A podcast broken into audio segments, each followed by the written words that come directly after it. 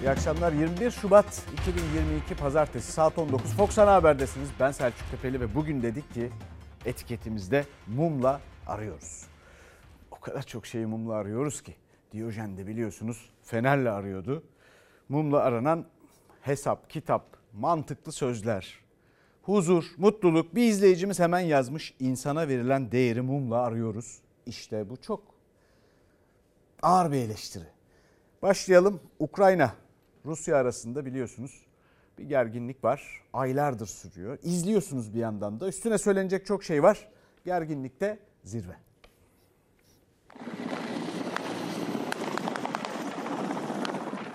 Rusya sınırı geçmeye çalışan Ukraynalı sabotajcıların öldürüldüğünü, tahliyeye gelen Ukrayna ordusuna ait zırhlı araçların imha edildiğini duyurdu. Ukrayna'nın doğusundaki Rusya yanlısı ayrılıkçılar Moskova'dan askeri yardım istedi. Putin, Rusya Güvenlik Konseyi'ni olağanüstü topladı. Dünya nefesini tuttu, Rus liderin kararını beklemeye başladı. Ukrayna'nın Donbas bölgesinde ateşkes bozuldu. Hafta sonu yoğunlaşan karşılıklı saldırılar şiddetlendi. Tek taraflı bağımsızlık ilan eden Donetsk ve Lugansk Halk Cumhuriyetleri Ukrayna ile savaş halinde olduklarını öne sürdü. Ukrayna ordusu iddialara yanıt verdi. Ayrılıkçıları evleri ve sivil altyapıyı hedef almakla suçladı. Ayrılıkçıları Rus işgal güçleri diye tanımladı. Rusya'dan ardarda arda gelen açıklamalarsa başkentleri hareketlendirdi. Moskova sabah saatlerinde Ukrayna ordusunun açtığı ateşte bir sınır kontrol noktasının vurulduğunu açıkladı. Rostov'daki saldırıda ölen olmadığını belirtti. Bu açıklamadan saatler sonra ikinci saldırı iddiası geldi. Rusya, Rostov'a sızma girişiminde bulunan 5 Ukraynalı sabotajcının öldürüldüğünü duyurdu. Rus ordusu sabotajcıları tahliye etmeye gelen iki Ukrayna zırhlı aracının da imha edildiğini açıkladı. Ukrayna Rus tarafının iddialarını yalanladı. Bölgede askeri varlığımız yok dedi. Moskova'yı işgale bahane üretmekle suçladı. Rusya yanlısı ayrılıkçılarsa Ukrayna güçlerinin bölgeyi almak için saldırı hazırlığında olduğunu iddia etti. Moskova'dan askeri yardım istedi. Donetsk ve Lugansk liderleri bununla kalmadı. Rusya lideri Putin'in Ulusal Güvenlik Konseyi toplantısına saatler kala Moskova'ya bağımsızlıklarını tanıma çağrısı yaptı. Toplantımızın amacı Donbas'la ilgili atılacak adımların belirlenmesi olacak. Bunu söylerken Donetsk ve Lugansk Halk Cumhuriyetlerinin tanınmak üzere yaptıkları çağrıları da kastediyorum. Rusya Devlet Başkanı Putin, Güvenlik Konseyi'nin olağanüstü toplantısını bu sözlerle açtı. Ukrayna'yı daha önce varılan Minsk anlaşmasına uymamakla suçladı. Durumun barışçıl yoldan çözülmesi adına gereken tüm çabayı ortaya koyuyoruz dedi. Putin batıya da mesajlar verdi. Kiev'in NATO'ya üyeliğinin ertelenmesinin taviz olmadığını vurguladı. Dışişleri Bakanı Lavrov da Putin'i gelişmeler konusunda bilgilendirdi. NATO'nun Moskova'nın Rusya'ya doğru genişlemenin durdurulması yönündeki talebini reddettiğini söyledi.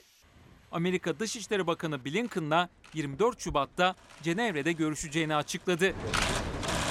Şimdi herkesin gözü Moskova'da. Putin'in Donbas konusunda Rusya Güvenlik Konseyi'nden çıkacak kararı duyurmasını bekliyor. Burada bir iş var, bir şeyler dönüyor. Aylardır biliyorsunuz sanki bir savaş var ve sürüyor gibi ekranları görüyorsunuz. Birisi konuşuyor, yorum yapıyor bir şey. Onun yanında patlayan toplar, ateşlenen tanklar filan bir şeyler. Bugüne kadar bunların hiçbiri gerçek değil. Bunlar olmadı. Ama aylardır sanki bir savaş sürüyor gibi. Hepsi arşiv görüntüsü onların. Ve hep de patlayan aksiyonlu görüntüler veriliyor. Ya da tatbikatlar filan. Ama dünya 6 aydır bir 3-5 aydır ya da aylardır bir savaşın içinde gibi. Bununla ilgili yorumlar o bakımdan yetersiz. Orada ne olup bittiğine dair dünyada 20 dakikada çözülmeyecek sorun yok. Winston Churchill ama öyle demiş. Ama yeter ki iste çözmeyi. Şimdi burada başka bir hesap, başka bir şey var. Televizyonların ki muhtemelen bizimki de öyle. Arkasındaki stüdyo wall'lar buna stüdyo wall deniyor. Arkamdaki duvar yani resimli duvar. Eugène Delacroix'ın savaş tabloları gibi. Ünlü bir en ünlüsüdür savaş tablolarının onlardan biridir ya da bir ressam.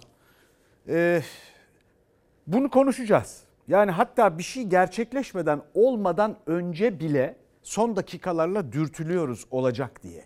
Çok acayip yani. Bu laf da bana ait değil.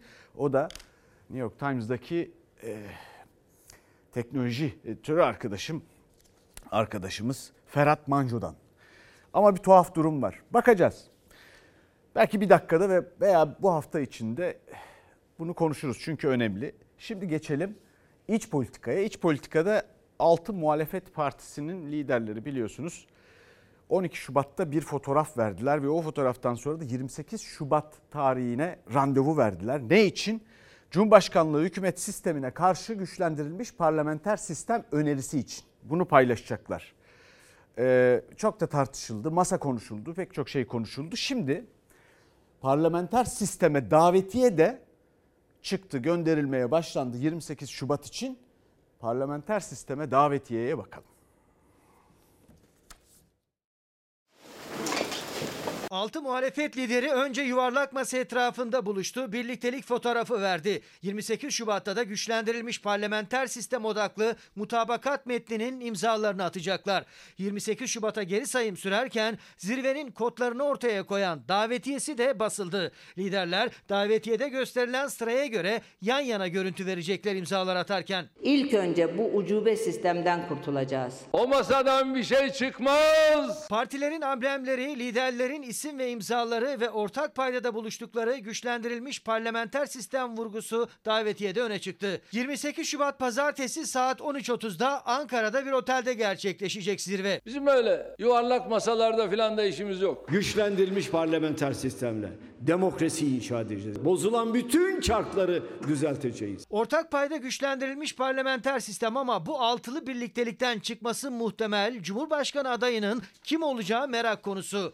Aday adaylarından biri de CHP lideri Kılıçdaroğlu. Reuters haber ajansına konuştu. Önce kafasındaki Cumhurbaşkanı profilini çıkardı. Cumhurbaşkanı adayının devlet deneyiminin olmasını arzu ediyor, tarafsız olması gerektiğini söylüyoruz. Asıl yetkinin yürütme organında yani başbakanda olmasını, Cumhurbaşkanının yetkilerinin büyük ölçüde kısıtlanması gerektiğinden yanayız. Cumhurbaşkanı kim olacak veya kim olmayacak onu da daha sonra kendi aramızda oturup konuşacağız dedi Kılıçdaroğlu. Diğer 5 lider bir araya gelip sizi aday gösterirlerse kabul eder misiniz sorusuna yanıtıysa çok netti. Elbette kabul ederim. Cumhurbaşkanlığı onurlu bir görev. 5 genel başkanın benim ismimi telaffuz etmesi her şeyden önce benim için onur. Aday ben olmam demedi Kılıçdaroğlu. Aksine onur duyarım vurgusuyla adaylığa yeşil ışık yaktı. Cumhurbaşkanını doğrudan halk mı seçecek yoksa parlamento mu seçecek? Açmaz içerisinde olduğunuz için mi bu açıklamaları öteleyip duruyorsunuz? Cumhur İttifakı'nın da yakından takip ettiği 28 Şubat zirvesine çevrildi gözler. Yaklaşık bir saat olarak planlanan imza zirvesinin ilk bölümünde 6 partinin genel başkan yardımcıları 6 başlıkta yaklaşık 6'şar dakikalık sunum yapacaklar. Parti amblemlerinin davetiyedeki sıralamasına göre konuşacaklar. 22 sayfalık sunum metni giriş, yasama, yürütme, yargı, temel haklar ve özgürlükler, kamu yönetimi ve siyasi etik başlıklarından oluşacak. Her başlığı bir genel başkan yardımcısı sunacak. Sonra liderler davetiyedeki sıraya göre yan yana oturma düzeninde imzalarını atacaklar. İzleyicilerimizden gelen mesajlar tam bu konuyla ilgili. Zamların geri çekilmesini mumla arıyoruz. Gülmeyi mumla arıyoruz. Eski günleri mumla arıyoruz diyenler var. Matematiği ve Türkçesi iyi olan siyasetçileri mumla arıyoruz diyenler var. Bütün bunlara geleceğiz ama burayla ilgili olan işte o eski günleri dedikleri belki de bu Cumhurbaşkanlığı hükümet sistemine geçilmeden önceki günler olabilir. Çünkü rakamlar oranlar onu gösteriyor. Kilo, kilo başına ihracat değeri biliyorsunuz. Türkiye ihracata yöneldi ama bir buçuk dolarken yani parlamenter sistemdeyken biz 2018'de diyelim. Bugün 1 dolar 1 doların altında hatta biz iyimser davranıyoruz. Asgari ücret 355 dolar bugün 312 dolar. Orada da iyimser davranıyoruz. Niye? Asgari ücret almayanlar da var. AGİ gitti. Asgari geçim indirimi.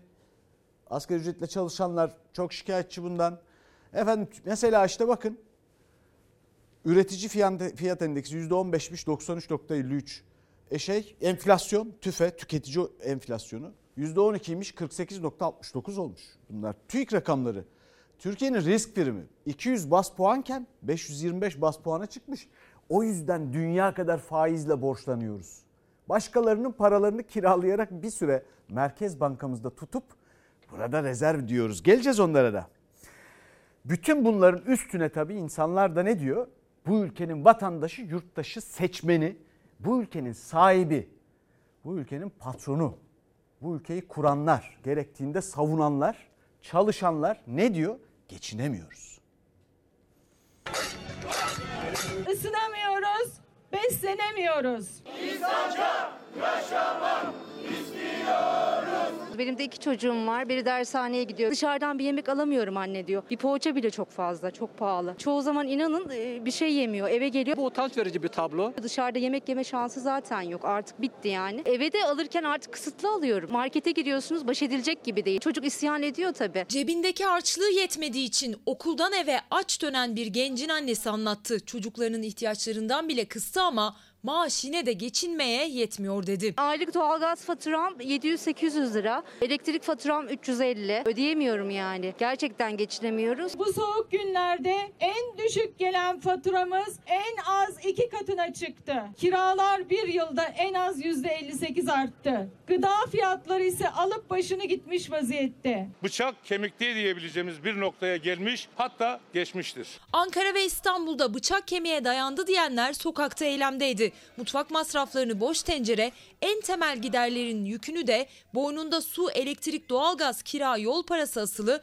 korkuluk temsil etti. Asgari ücretlinin meydanlardan mesajı da geçim hesabıdan etti. Asgari ücretten geriye kalan 123 lira 4 kuruşla sen yaşa diyor. Hiçbir şeye yetişemiyoruz. Her ayı bütçemizde açıkla geçirmiş oluyoruz. Her ay kredi kartlarına yükleyerek. Son faturayı halk kesecek. Yapılan zamlar geri alınsın. Çalışanlar meydanlarda fatura eylemi yaparken emekliler de evlerinden eyleme başlıyor. Zamlar geri alınana kadar tüm emekliler dayanışma her gün saat 21'de 9 dakika boyunca ışıklarını yakıp söndürerek tepki gösterecek. Muhalefet e, insanların dertleri dinliyor. Yine bakalım ne en çok söylenen, telaffuz edilen halkın gündemi faturalar. Bu elektrik zamlar çok Kaç büyük. geldi? Yani normalde evle dükkan iki buçuk bin lira geleceği yerde altı buçuk bin lira geldi. 5 milyar elektrik faturası gelmiş. Sadece eğitim sorunu da değil, ekonomik açıdan da böyleyiz. Dışarıda artık dershaneye giriş çıkışta hiçbir şey alamaz olduk. Her şey çok pahalı. Cemre bu yaşta bu ağlıyorsun be kızım. Yuh olsun bize be. Yuh olsun bize be. İyi Parti lideri Meral Akşener'in Mersin ziyaretine esnafın, vatandaşın zamlı fatura isyanı, 18 yaşındaki öğrenci Cemre'nin gelecek kaygısı ve hayat pahalılığı için döktüğü gözyaşları damga vurdu. Elektrik ne kadar ya? Çok şikayet var elektrikten. 1325 lira geldi. Çok geldi yani gerçekten. Normalde 600-700 lira gelen fatura inanılmaz pahalı geldi. Yani nasıl kalkacağız altından bilmiyoruz ama. İşlerden çok zamlardan şikayetçiyiz. Elektrik faturalarından. Doğalgazmış. 715 lira. Yazık ya. Oo. Ay sesim gitti. Kardeşim bu ne? Ev, ev, ev, ev. Ha işte o. Vay vay vay. Bu ne ya? Bu da bir evin 1128 lira. Esnaftan duyduğuna da gözüyle gördüğü faturalara da inanamadı Akşener. Elektrikten doğalgaza katlanan faturalar başta geçim derdi her yerde tek gündemdi. Müşterinin alım gücü nasıl? Müşterinin alım gücü düşüyor tabii. Eskisi gibi değil. Eskiden et tantuni 15 lira verirken şimdi 20 liraya vermek zorunda kalıyoruz. İster istemez halka yansıyor. İşlerimiz yani yüzde yetmiş düştü. Bize gelen zamla biz kendimiz halka zamlı satamıyoruz. Bir defa zarara giriyoruz. Faturalar bizim belimizi büktü. Biz acız. Böbreğin torbasını 1 milyon liraya aldık. Limonumuzu 150 liraya sattık. Acız biz acız. Acız. Bu hak mıdır ya? Bu hak mıdır? Bu insanları açlığa mahkum etmek hak mıdır? Gençler de dert yandı Akşener'e. Yaşlı gözlerle. Dışarı çıktık, bir şeyler yapacağız. Bir aktiviteden sürekli mahrum kalıyoruz. Yabancı ülkelerdeki yaşıtlarımız birkaç ülke gezerken biz şehirden şehire bile gidemiyoruz. Geleceği düşünmekten çok sıkıldık ve çok yorulduk. Sınav ücretlerini duymuşsunuzdur. Her Evet. sene 20 liraya yakın zam yapıyorlar. Kitap fiyatlarına 10 dakikada bir zam yapıyorlar. Her şey çok pahalı. Ne iş yapıyorlar? Serbest bölgede tekstil işçisi. Nasıl okuyorsunuz? Ben aynı zamanda işlere de gidiyorum. Harçlığımı çıkartıyorum. Parti deyince benim aklıma gezmek, eğlenmek değil siyasi partiler geliyor sadece. Şimdi bu değerli kardeşimizin söylediği o kadar mühim ki parti deyince aklıma eğlence gelmiyor, siyasi partiler geliyor artık dedi. Duydunuz değil mi? O kadar önemli ki pek çok önemli ifade var ama bu çok ilginç. Ülkedeki her şeyin siyasileşmesi ve kutuplaşmasıyla yakından ilgili. Dolayısıyla oluşan tansiyonla yakından ilgili. Siyasetin meseleleri çözmemesiyle, çözememesiyle yakından ilgili. İşin ilginç tarafı bizim gençlerimizin, çocuklarımızın kafasında parti siyasi bir şey haline dönüşmüşken bizim siyasi partilerimizdeki baktığınız zaman yaklaşım, kafa ne bileyim veya oradaki e, e, algıda adeta doğum günü partilerine, kokteyl prolonjelere, after partilere ne bileyim öyle şeylere dönüştü sanki. Böyle gerçeklerden kopup uzaklaşarak bir izleyicimiz onu söylemiş. Oy kaygısını bir kenara bırakıp vatandaşın derdini kendine dert edinen siyasetçileri mumla arıyoruz demiş mesela. Şimdi bu çok doğru ama anlamadıkları şu. Ya bu ülke daha keyifli, mutlu ve daha zengin bir ülke olursa bu ülkede hangi kutupta olursa olsun kim yönetiyor olursa olsun bu ülkeyi yönetmeyi devralanlar veya yönetmeye devam edenler daha çok kazanırlar kendileri de daha çok kazanırlar. Aksi takdirde bakın artık giderek daha az insana yetiyor. Ne kadar efendim işte torpille şunla bunla veya işte kayırmayla falan yürüse de işler siyasette yetmiyor kaynaklar. Sonra ne oluyor? Sonra bir e, yardım bekleme, yardıma muhtaç olma, avuç açma, avuç açma meselesi ortaya çıkıyor. Şimdi çok ilginç bunu buraya niye bağladım? AK Parti Genel Başkan Vekili Numan Kurtulmuş. İlginç bir şey söyledi. Ele Türkiye ele güne avuç açarak dışarıdan dolar dileyen bir ülke asla olmayacak dedi. Ya avuç açma derken ya bir şöyle son birkaç ayı bir gözden geçirsek mi şimdi? Ele güne avuç açarak Türkiye dışarıdan dolar dilenen bir ülke bir daha asla olmayacak. Eğer ülkenin döviz rezervlerini 128 milyar dolarını arka kapıdan şeffaf olmayan bir biçimde ve hukuksuzca satmasaydınız Sayın Kurtulmuş gerçekten de böyle olabilirdi. Düne kadar Londra'yı para babaları, dolar baronları diye şikayet ediyorlardı. Şimdi oraya gittiler el avuç açmaya. Para dilenmeye değil mi? Türkiye ele güne avuç açmayacak, dışarıdan dolar dilenmeyecek sözleriyle muhalefeti konuşturdu AK Partili Numan Kurtulmuş. Merkez Bankası rezervinden swap anlaşmalarına, Ekonomi Bakanı'nın Londra çıkarmasına kadar hatırlatmalar birbirini izledi. Türkiye üretecek, yatırım yapacak, ihracat yapacak, istihdamını artıracak. Alın teriyle kazandığı dolarlar üzerinden de Türkiye'nin dolar ihtiyacını karşılayacak. Bunlar ne zaman olacak? Hangi yüzyılda? Önümüzdeki hangi dönemde? Kimseden dilenmeyelim diyorsanız öncelikle bilimin ve aklın size söylediği politikaları uygulamakla başlayın işe. Tartışma yaratan sözler tam da geçtiğimiz hafta hazinenin tarihinin en yüksek borçlanma faizine imza atılarak %7,25 faizle 5 yıl vadeli 3 milyar dolar borçlanmasının ve Birleşik Arap Emirlikleri ile imzalanan tahmini 10 milyar dolarlık yatırım anlaşmalarının sıcağında geldi. Muhalefet söz başka, eylem başka dedi. %7.25 ile belki de tarihin en yüksek faizini ödemek zorunda kaldı. Sırf faiz düşerse enflasyon da düşer. Safsata tezinizi hayata geçirmek için ülkenin rezervlerini cayır cayır yaktınız. Sayın Nurettin Nebati'nin Londra'ya niye gittiğini, Londra'da yatırımcılarla niye görüştüğünü, dünyadaki bütün tefecileri neden gezdiklerini, ülke ülke para bulmak için neden dolaştıklarını biliyor olması gerekir. Ülkeme dönerken de büyük umutlarla ve kendisini iyi hisseden bir duyguyla dönüyorum. Döviz kazancı için formülü üretim, istihdam, ihracat olarak açıklayan Kurtulmuş, IMF hatırlatması da yaptı. Muhalefet sert çıktı. Onlara çok açık bir şey söyledim. Win-win. Biz havuç havuç diyoruz. Yani bir daha IMF gibi kuruluşların kapısına gelerek Türkiye kendi bağımsızlığını riske eden bir takım ekonomik reçetelerin peşinde asla koşmayacağız. Hükümetiniz döneminde yapılan hatalı politikalar nedeniyle bugün Türkiye her bir meteleye ihtiyaç duyan, meteleye kurşun atan bir ülke haline gelmiştir. Karşılıklı açıklamalarla dışarıya avuç açma siyasette yeni polemiğin adı oldu.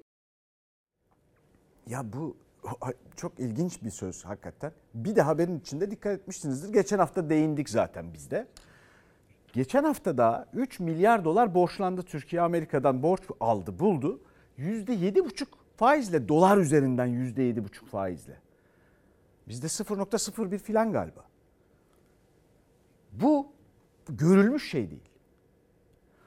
Bu işte bizim risk primimizle ilgili borcunu ödeyip ödememe konusunda biz CDS diye risk primi var dünyada. Biz rekorlar kırıyoruz. 500 ile 600 arasında bir yerlerde o. Bu yani nasıl anlatayım? Biz evi de işte e, biraz para toplayalım diye şöyle düşünün yani. Geçinemiyoruz. Evi de sattık biraz para toplayalım filan diye. O evin parası da ne oldu bilmiyorum. Arkasından e, bir yerlerde konaklamak, yaşamak lazım. Kiralık ev bulmak mümkün değil. Doğru dürüst bir kirayla efendim işte kimse vermiyor pek kiralık ev filan. Kendimizi bir otele atıyoruz. Otel parasıyla başımızı sokacak bir yer bulduğumuzu zannediyoruz. Bunun maliyeti faturası da bu ülkenin seçmeninde insanına paylaştırılıyor gibi düşünün. Enteresan. Bir de hesaplar var tabii bu hesaplar yani bunlar artık öyle karmaşık hesaplar ki anlayabiliyorum yani bu hesapların içinden çıkılamamasını. Ben de bin türlü anlatmak için bin türlü yol deniyorum. AK Parti Grup Başkan Vekili Emin Akbaşoğlu rahat gibi görünüyor hesapta. Yani o çok böyle e, ne bileyim e, sıkıntıya sokmamış kendini. Bir hesap yapmış. Yani anlayana aşk olsun. Bu nasıl hesap ve bu nasıl bir hesap hatası? 150 euroya dolan bir poşet Fransa'da, Almanya'da 750-800 euroya doluyor. Dolayısıyla orada da yüzde 6-7 oranında 6-7 kat artmış bir enflasyon. %6-7 enflasyonla o kadar fark olmaz. 150 Euro'dan 600-700 Şöyle, Euro'ya çıkmaz. Bir hesap hatası Şöyle var. yüzde 6 ile çarptığınız zaman zaten o rakam alırsınız. Olmaz. Ya, ya imkanı yok. Böyle bir şeyin imkanı yok. Hiper enflasyonun ötesinde bir şeydir bu. Hiper enflasyonun ötesinde. Düşünebiliyor musunuz? 150 Euro'dan 750 Euro'ya %7 enflasyon hadi kabul edelim. 150'den 160 Euro'ya çıkar. Yüzdeleri ve hesabı karıştırdı mı yoksa belki inanılır diye mi söyledi? Muhalefetin bu konuda soru işaretleri var ama o sözler gündemi değiştirdi. AK Parti Grup Başkan Vekili Emin Akbaşoğlu adı gibi emin bir dille konuştu. %6-7 enflasyon, 6-7 kat artış diyerek geri adım atmadı. Birin altındayken yüzde 7'lere varan bir enflasyonun 7 misli artış olarak karşına Akbaşoğlu Türkiye'deki enflasyonu Avrupa ülkeleriyle kıyaslamak istedi. Fransa'dan örnek verdi. %7 enflasyonla bir market poşeti 150 Euro'dan artık 750 Euro'ya doluyor dedi. Bu hesap hesap uzmanlarını da şaşırttı. Fransa'da yaşayan e, oradaki yakınlarımızdan hareketle 150 euroya doldurduğum poşeti 750 euroya doldurur noktada geldim noktası e, gerçekten önemli. Bir ülkede böyle bir artış yaşanıyorsa o ne anlama geliyor? Fransa'da neler oluyor İbrahim Bey? Fransa'da devrim oluyor. Galiba Fransız devrimi yeniden oluyor. 150 Euro'dan 750 Euro'ya bir fiyat artışı 3-4 ayda Venezuela haricinde yakın dönemde kimse yaşamadı. 1920'lerde Almanya yaşadı bir de öyle bir enflasyon. Böyle bir enflasyon kimse yaşamadı ama Sayın Vekil böyle bir enflasyonu iddia ediyor. Hesap uzmanı İbrahim Kahveci bu enflasyon hesabına bir de tersten baktı. Çünkü her matematik işleminin bir de tersten gidilen sağlaması var. Akbaşoğlu'nun Fransa için kullandığı matematiği bir de Türkiye için kullandı Kahveci. Aynı mantığı tersten vurduğunuz zaman KDV indirimiyle yüzde 70 indirim olması lazım. Enflasyonun da yüzde 500 artmış olması lazım Türkiye'de. Yüzde 7'lere varan bir enflasyonun 7 misli artış olarak karşına yüzde 6 ile çarptığınız zaman zaten o rakam alırsınız. Yayının ardından eleştiri sesleri yükselince Akbaşoğlu bu kez mecliste kameraların karşısına çıktı. Enflasyon oranlarının arttığını bununla beraber bazı ürünlerde de 4-5 misli 4-5 kat bir fiyat artışının söz konusu olduğunu beyan etmiştim. Böyle bir fiyat artışı yok biliyoruz. Yani düzeltme bile düzeltmeye muhtaç. Kastımızla lafzımız arasında fark nedeniyle farklı değerlendirmeler oldu. Bu iş bir kişiye ait sorun değil. Berat Albayrak demişti ya bir seçmenimiz bize dedi ki Ay'a dört şeritli yol yapıyoruz deseniz inanırız. Doğruluk payının olup olmayacağının bakılacağını hiç düşünmüyorlar. Tabana saygısızlıktır. Peki ya bu kaçıncı hata? Bir de ona bakalım yani. Kaçıncı hata bu?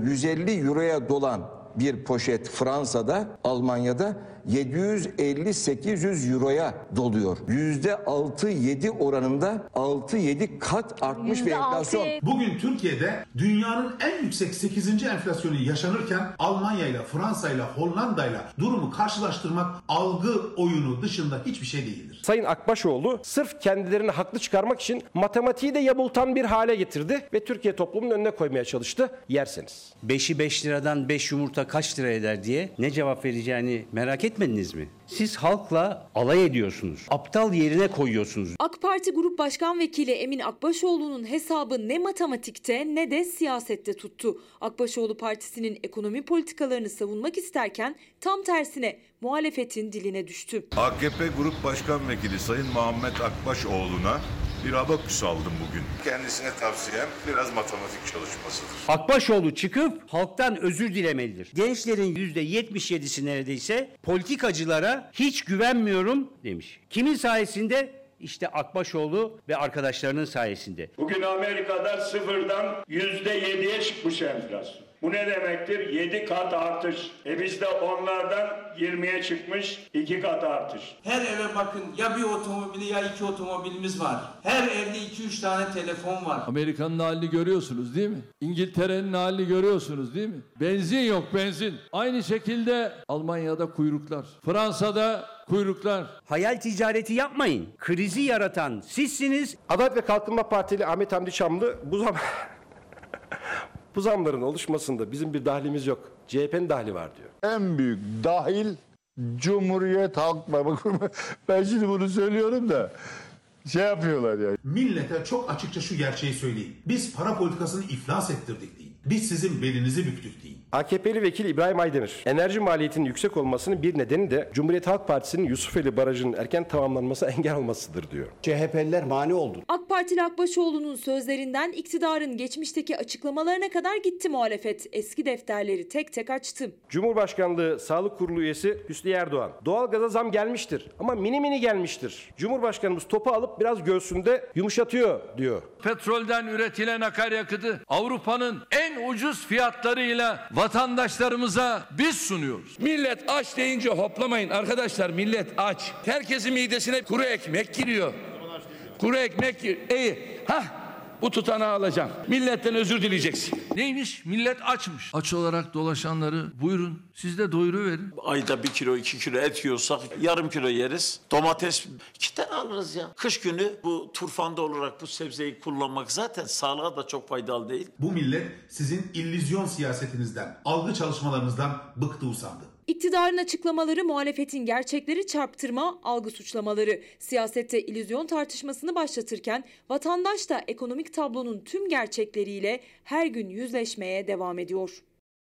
Şimdi bu grup başkan vekili düzeyindeki siyasette acayip şeyler oluyor. Adeta mesela bu konuyla ilgili olduğu için bir Fransız bir de Türk yazar ele alalım.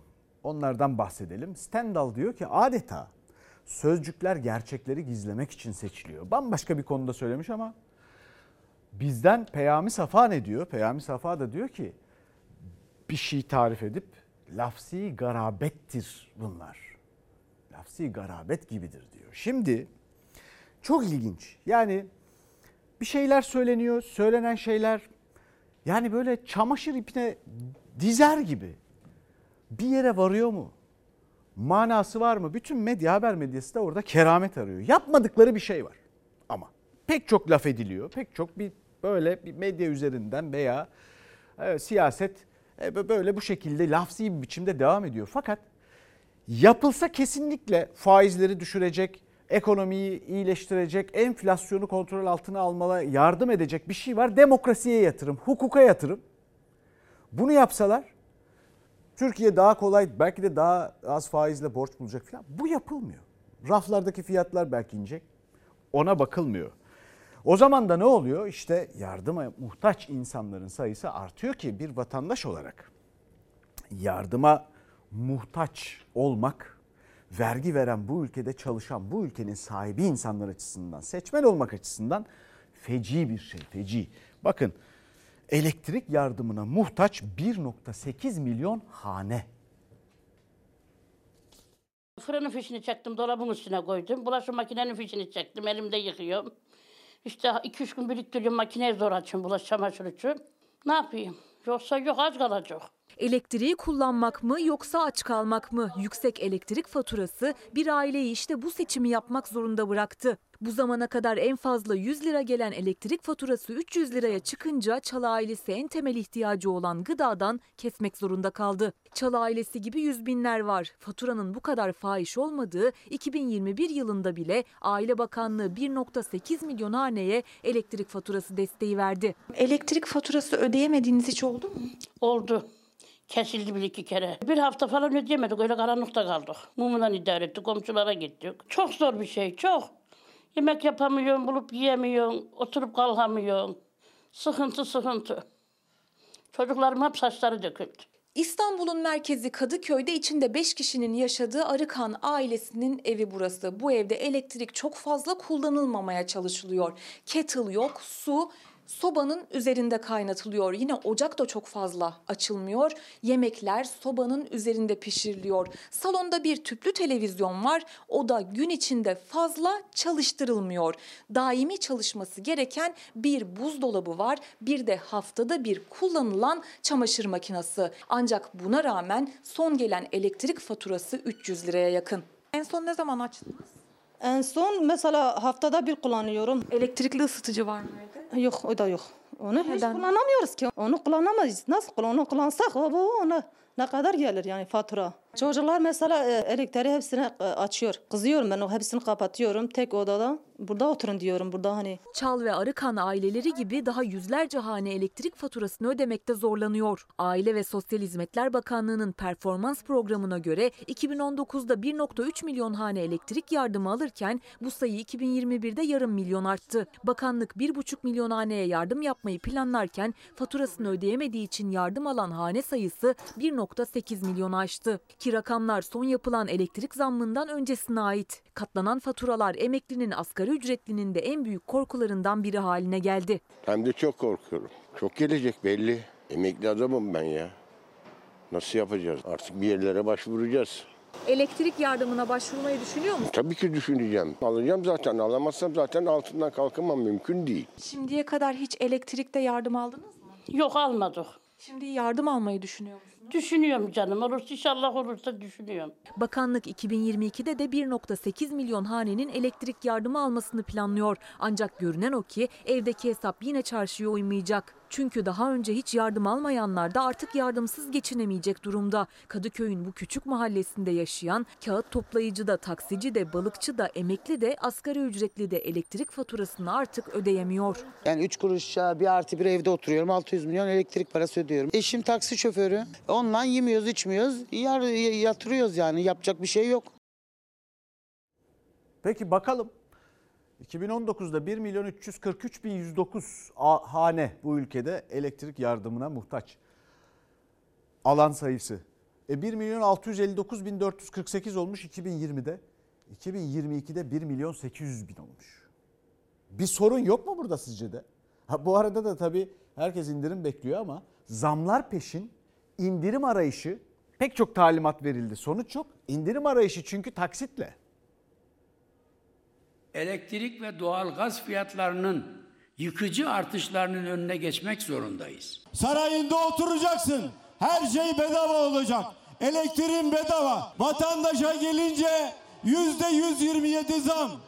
Söylüyorum geriye almasını istiyorum. Ne zamlar geri alındı ne de yeni bir tarife düzenlemesi yapıldı. 31 Aralık'tan sonra %52 ile %27'lik zamların arasında sıkışan vatandaş Ocak'tan sonra Şubat faturalarıyla da baş başa kaldı. Elektrik fiyatlarını aşağı çekecek yeni bir adım atılabilir. Başkanlık sistemine geçildiğinden bu yana konutlarda kullanılan elektrikte %201 zam yapılmış. Elektrik, doğalgaz, akaryakıt da teftişe tabi tutulacak mı? Sayın Erdoğan'a sorumuz. İktidardan kim konuşsa yeni bir adım atılabilir diyor ama o adım bir türlü atılmıyor. Cumhurbaşkanı geçen hafta kabine toplantısını işaret etmişti ama beklenen açıklama oradan çıkmadı. Tarife rakamları ilgili kurumlarımız tarafından vatandaşlarımız lehine yeniden değerlendirilecektir. Aylık ne kadar kilowatt saat olacak o verileri topluyoruz biz de şimdi. Amacımız %65'ini indirimli tarife grubunda karşılayacak bir çalışmadır. Cumhurbaşkanı yurt dışında Gözler Enerji Bakanı'nda.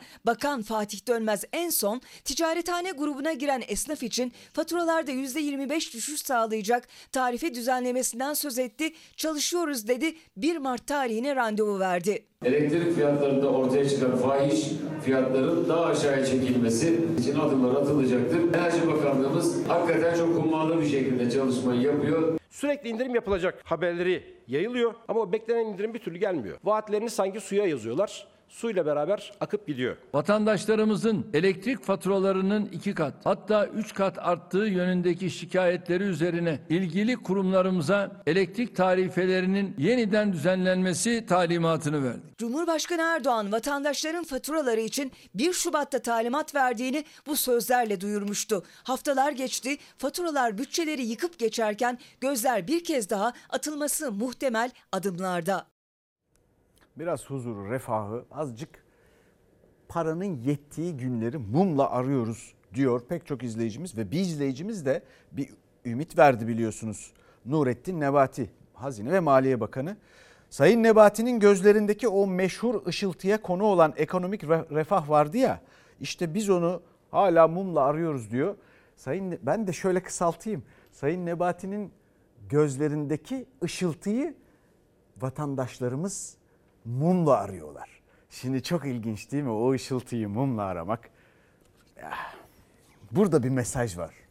Yani izleyicimizden, bu ülkenin seçmeninden, vatandaşından latif bir bakış açısı, yaklaşım.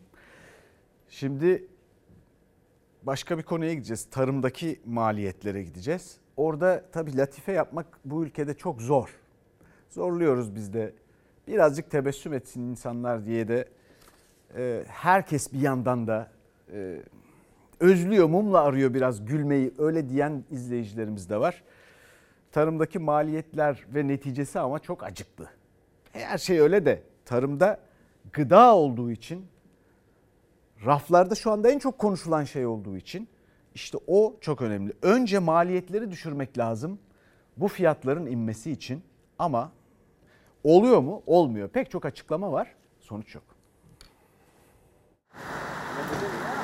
Emekli maaşımı çektim aşağıdan. Oradan baka baka baka buraya geldim. Fiyatları geziyorum şimdi.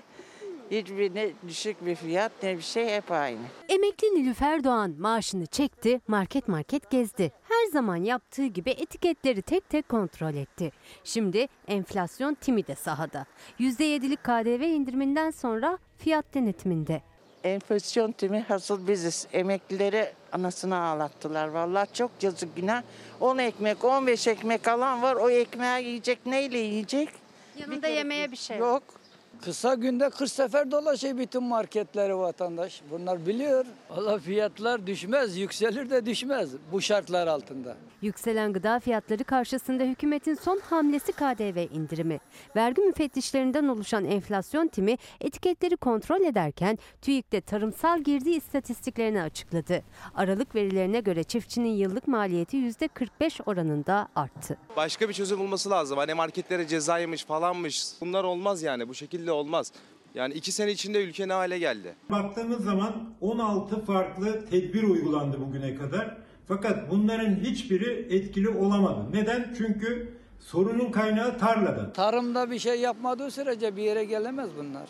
Ocak 2021'de domatesin kilosu 4,5 liraydı. Şimdi ise bir mahalle marketinde 19 lira 99 kuruş. Bir yılda %200'ün üstünde artış var. Üstelik sadece domateste değil tüm gıda ürünlerinde durum aynı. Çünkü tarlada yetiştirilirken maliyetleri arttı. Türkiye İstatistik Kurumu verilerine göre sadece gübredeki bir yıllık artış oranı %152.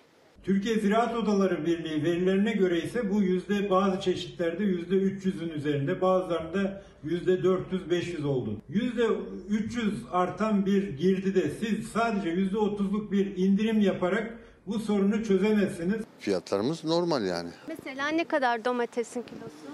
Domatesin kilosu 20 lira. 20 lira. Evet. Normal mi? Alışımıza göre normal. Şimdi balık baştan kokar. Biz pahalıya alıyoruz. Mecburen kar payımızı koyup pahalıya satıyoruz. Sebzesinden meyvesine, yağına, salçasına, peynirine, etine pahalılık tüm gıda ürünlerinde. Tarım yazarı Ali Ekber Yıldırım'a göre sorunun kaynağına inilmediği sürece fiyatların aşağı yönlü hareket etmesine imkan yok. Yapılması gereken tek şey sorunun kaynağı olan tarlada çözüm aramak. Yani tarlada biz e, çözüm bulamadıktan sonra sürekli marketteki, pazardaki etiket üzerinden e, bir çözüm üretmek sonuca götürmüyor bizi ve götürmedi de bugüne kadar. Uzmanın söylediği yerden devam edelim. Sorunun çözümünü tarlada aramak lazım. Orada çalışanın gelirinin arttırılması lazım. Ama orada çalışmak için bir alanı da olması lazım. Büyük şehirlerin etrafında her yeri imara açmaya çalıştıkları için veya tarlalar işgale uğradığı için, adeta işgal altında olduğu için ta Adanalarda birçok ihtiyaç oldan gelmesinin lüzumu olmayan pek çok üründe oralardan geliyor. Maliyetleri ikiye katlanmış durumda. Peki buralarda işgal kim bunlarla uğraşıyor, nasıl uğraşıyor? Mesela geçenlerde Silivri Belediye Başkanı Volkan Yılmaz. MHP'li bir belediye ve 400-500 kadar kaçak yapıyı yıktılar ama alet edevatları yok. Efendim pek çok kişi kart vizit mart vizit peşine düşüyor. Yahut bir sürü bu emlak barışı diye bir şey var ya bu insanların önünü kapatıyor. O gerçi şey diyor yani kart vizitinde ne yazarsa yazsın dayısı amcası biz devam edeceğiz buna. E, Bu o kadar yaşamsal ki. Çünkü bu tarlalar işgal altında kalırsa büyük şehirlere giderek daha uzaktan gelecek ürünler ve daha pahalı olacak. Bu fiyatların rafta inmesi mümkün olmayacak. Bu konudan bahsetmeye de devam edeceğiz. Şimdi üstüne muhtemelen sonrasında konuşamayacağımız bir haber var. Yem alamadıkları için ineklerinin haline bakın efendim. Tarım Bakanı'na burada sesleniyorum. Sen tarımı öldürdün. Sen çiftçiyi öldürdün. Sen mazotu 15 lira yaptın. Gençler çiftçilik yapmak istemiyor. Gençler tarım yapmak istemiyor. Gençler bir metropol şehirlerde, inşaatlarda mahvoluyor. Üreticinin derdini bu sözlerle anlattı çiftçi Talip Kaya. Misafir olarak geldi İstanbul'da zam protestosunu görünce dayanamadı. Eline mikrofonu aldı, Tarım Bakanı Bekir Pakdemirli'ye seslendi. Kadıköy'de şu sokakta bir çay 5 lira, çiftçinin sütü 1 lira. Sen tarımı öldürmüşsün, sen hayvancılığı öldürmüşsün. Gübreye, mazota, yeme, elektrik ve suya peş peşe zam gelince toprağı ekemez, hayvancılık yapamaz hale geldi çiftçi ve besici. İstanbul Kadıköy'de zam mitinginde kürsüye çıkan Talip Kaya da geçim sıkıntısıyla boğuşan çiftçilerden sadece biriydi. Gübreyi zor attık. İki ton gübre parasını bile vermedim daha. Biz de yemden şikayetçiyiz. Fiyatların pahalı. Fiyatlar pahalı olduğu için az vereceğiz. O da sütte düşüş, düşüş yaşıyoruz. Yani sen yem alamadığın için Yem alamadığın hayvanlara- için doğru düz bakamıyoruz. He, o yüzden mi hayvanlar böyle kemikleri çıkmış durumda? Evet. Adana Sarıçam'a bağlı yeni mahallede süt veren inekler yeterli beslenemedikleri için bir deri bir kemik kaldı. Bildiğin açlık yaşıyor hayvan. Evet. Fiyatları ne kadar değişti bir senede? Bir senede geçen sene 80 liraydı. Bu sene 220-230. Yem fiyatına bir yılda 3 kat zam gelince ineklerinin bir kısmını doyurabilmek için bazılarını satışa çıkardı Adanalı besici. Yeterince yem alamadığımız, alamadığımız için iki tane hayvan satıyor. Yem alayan o da 15-20 günde bitiyor. Burada şu anda 45 tane falan ancak ufaklarına beraber. Daha önce daha fazlaydı. Öyle mi? Hayvanımız satıp yem aldık, satıp yem aldık. Yazın saman alıyoruz, kışın yem alıyoruz. Onun için satıyoruz mecburen. Adanalı besici süt ineklerinin yaşadığı açlığı CHP Adana Milletvekili Burhanettin Bulut'a bu sözlerle anlattı. Aynı mahallede hayvancılık yapan bir başka besici ise tüm hayvanlarını satmak zorunda kaldığı için artık sütü bile komşusundan alıyor. Birine koydum. Yani icap ederse onu da satacağım. Ne yapayım? Gelir yok gider da çok. satsan evine ge- evinin ihtiyacı sütü bile alamayacaksın yani. Alamıyorum elden alıyorum vallahi. Kör olayım elden alıyorum. Gidiyorum komşulardan alıyorum. O daha mı ucuz? 4 liraya sütçüye veriyor, 5 liraya dışarıdan alıyorum. Ama 250 milyon ne- bir torba yem o da her günde bir torba gidiyor. Ya işte böyle bu hayvanlara bakacak, otunu biçecek, yemini çıkaracak yer olması lazım. Yediğimiz içtiğimiz şeyin üretildiği üstüne keyfince gelip tarım arazisine böyle bina dikmeyenlerin ülkesi olması lazım burası. Burada herkes suçu biraz etrafına da bakıp belki kendine de bakıp aramak da zorunda. Çünkü bakın bu 25 milyar lira para kazanıldı emlak barışından. Emlak şeysi emlak affı diyeyim ben ona emlak barışı dendi ama 10 milyon kişiden. burada hepimiz bu kabahati bölüşüyoruz bir yandan da. Bütün bunlar o tarım arazilerinin işgaliyle ilgili. Üstelik bir bölümü bundan sonra da yapılmış ama yine de bilir kişiyle şunla bunla bilmem işte tespit falan uzayıp gidiyor. Belediye başkanı öyle diyor. Bak ideolojik de bakmıyorum gördüğünüz gibi. Bununla uğraşan ki muhtemelen en çok bu, bu- bunlarla uğraşan insanlardan biri. Hangi partili olursa olsun söylüyorum. Hayati bir şey bu.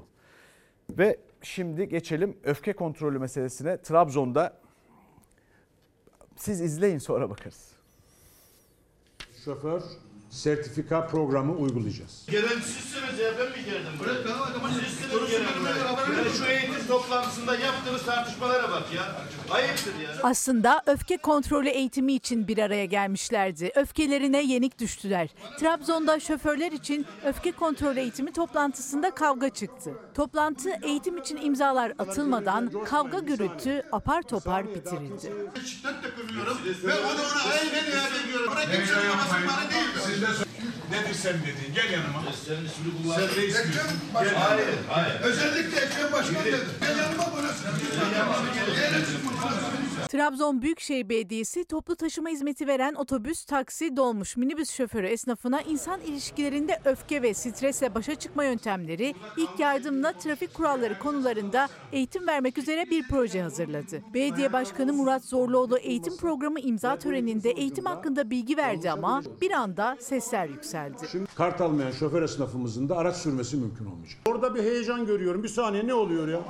Bir saniye bir otur. Yapacağız, edeceğiz, çağıracağız şoföre. Bunu yaptıracağız diyorsunuz. O da başkanlarımızla beraber bizim hiç haberimiz yok. Bazı ilçe şoförler odası temsilcileri de süreçten haberleri olmadıklarını ileri sürdü. Gerginlik karşılıklı atışmaya dönüştü. Burada kalacaksanız burada kalma şeklinde konuşacaksınız. Eğer ayrılacaksanız Allah selamı. Öfke kontrolü eğitimi için bir araya gelinen toplantı öfkenin yatışmaması üzerine imzalar atılmadan bitirildi. Şimdi bir aramız var. Ondan sonra birlikteyiz. Süreç şöyle işliyor kabaca. Efendim köylü tarlasından zaten doğru dürüst para kazanamıyor, geçinimini sağlayamıyor. Büyük şehirlerin, büyük şehirlerin civarındaysa o yerlerin fiyatı artıyor. Dolayısıyla onu satıp bir miktar rahat ediyor. Alan kendine tatlı bir hayat hayali kurmuş. Gidiyor bir yerlerden kredi alıyor. Biraz tarımı deniyor, hayvancılığı deniyor. Doğal olarak beceremiyor. Ondan sonra ya ipotek ediliyor, ipotekten icradan satışa çıkıyor. Ya kendisi satıyor. Onun yerine gelen alan veya icradan alan hiç krediyi veren de bakmıyor ne yapılacak orada diye. İlkinde krediyi verirken soruyorlar da sonra ne yaparsan yap gibi oluyor. Efendim ondan sonra ya o ikinci kişi de e, e, orada efendim işte kiraya veriyor. Başka bir şey oluyor. Üstünde yapılar dikilmeye başlanıyor. Kaçak bilmem ne ruhsatsız şu bu. Bizim alanlarımız tarım arazileri özellikle büyük şehirlerin civarında itip gidiyor. Ve uzaklardan buralara ürün gelmesi gerekiyor. Oysa o binaların lüzumu yok. Tarım arazisinde tarıma uygun olmayan yapının anlamı yok. İşte biz de o yüzden raflarda pahalıya yiyoruz. Sonra da enflasyon timleri ortalıkta dolanıyor. Efendim bizden sonra Yasak Elma var yeni bölümüyle. Yarın görüşmek üzere.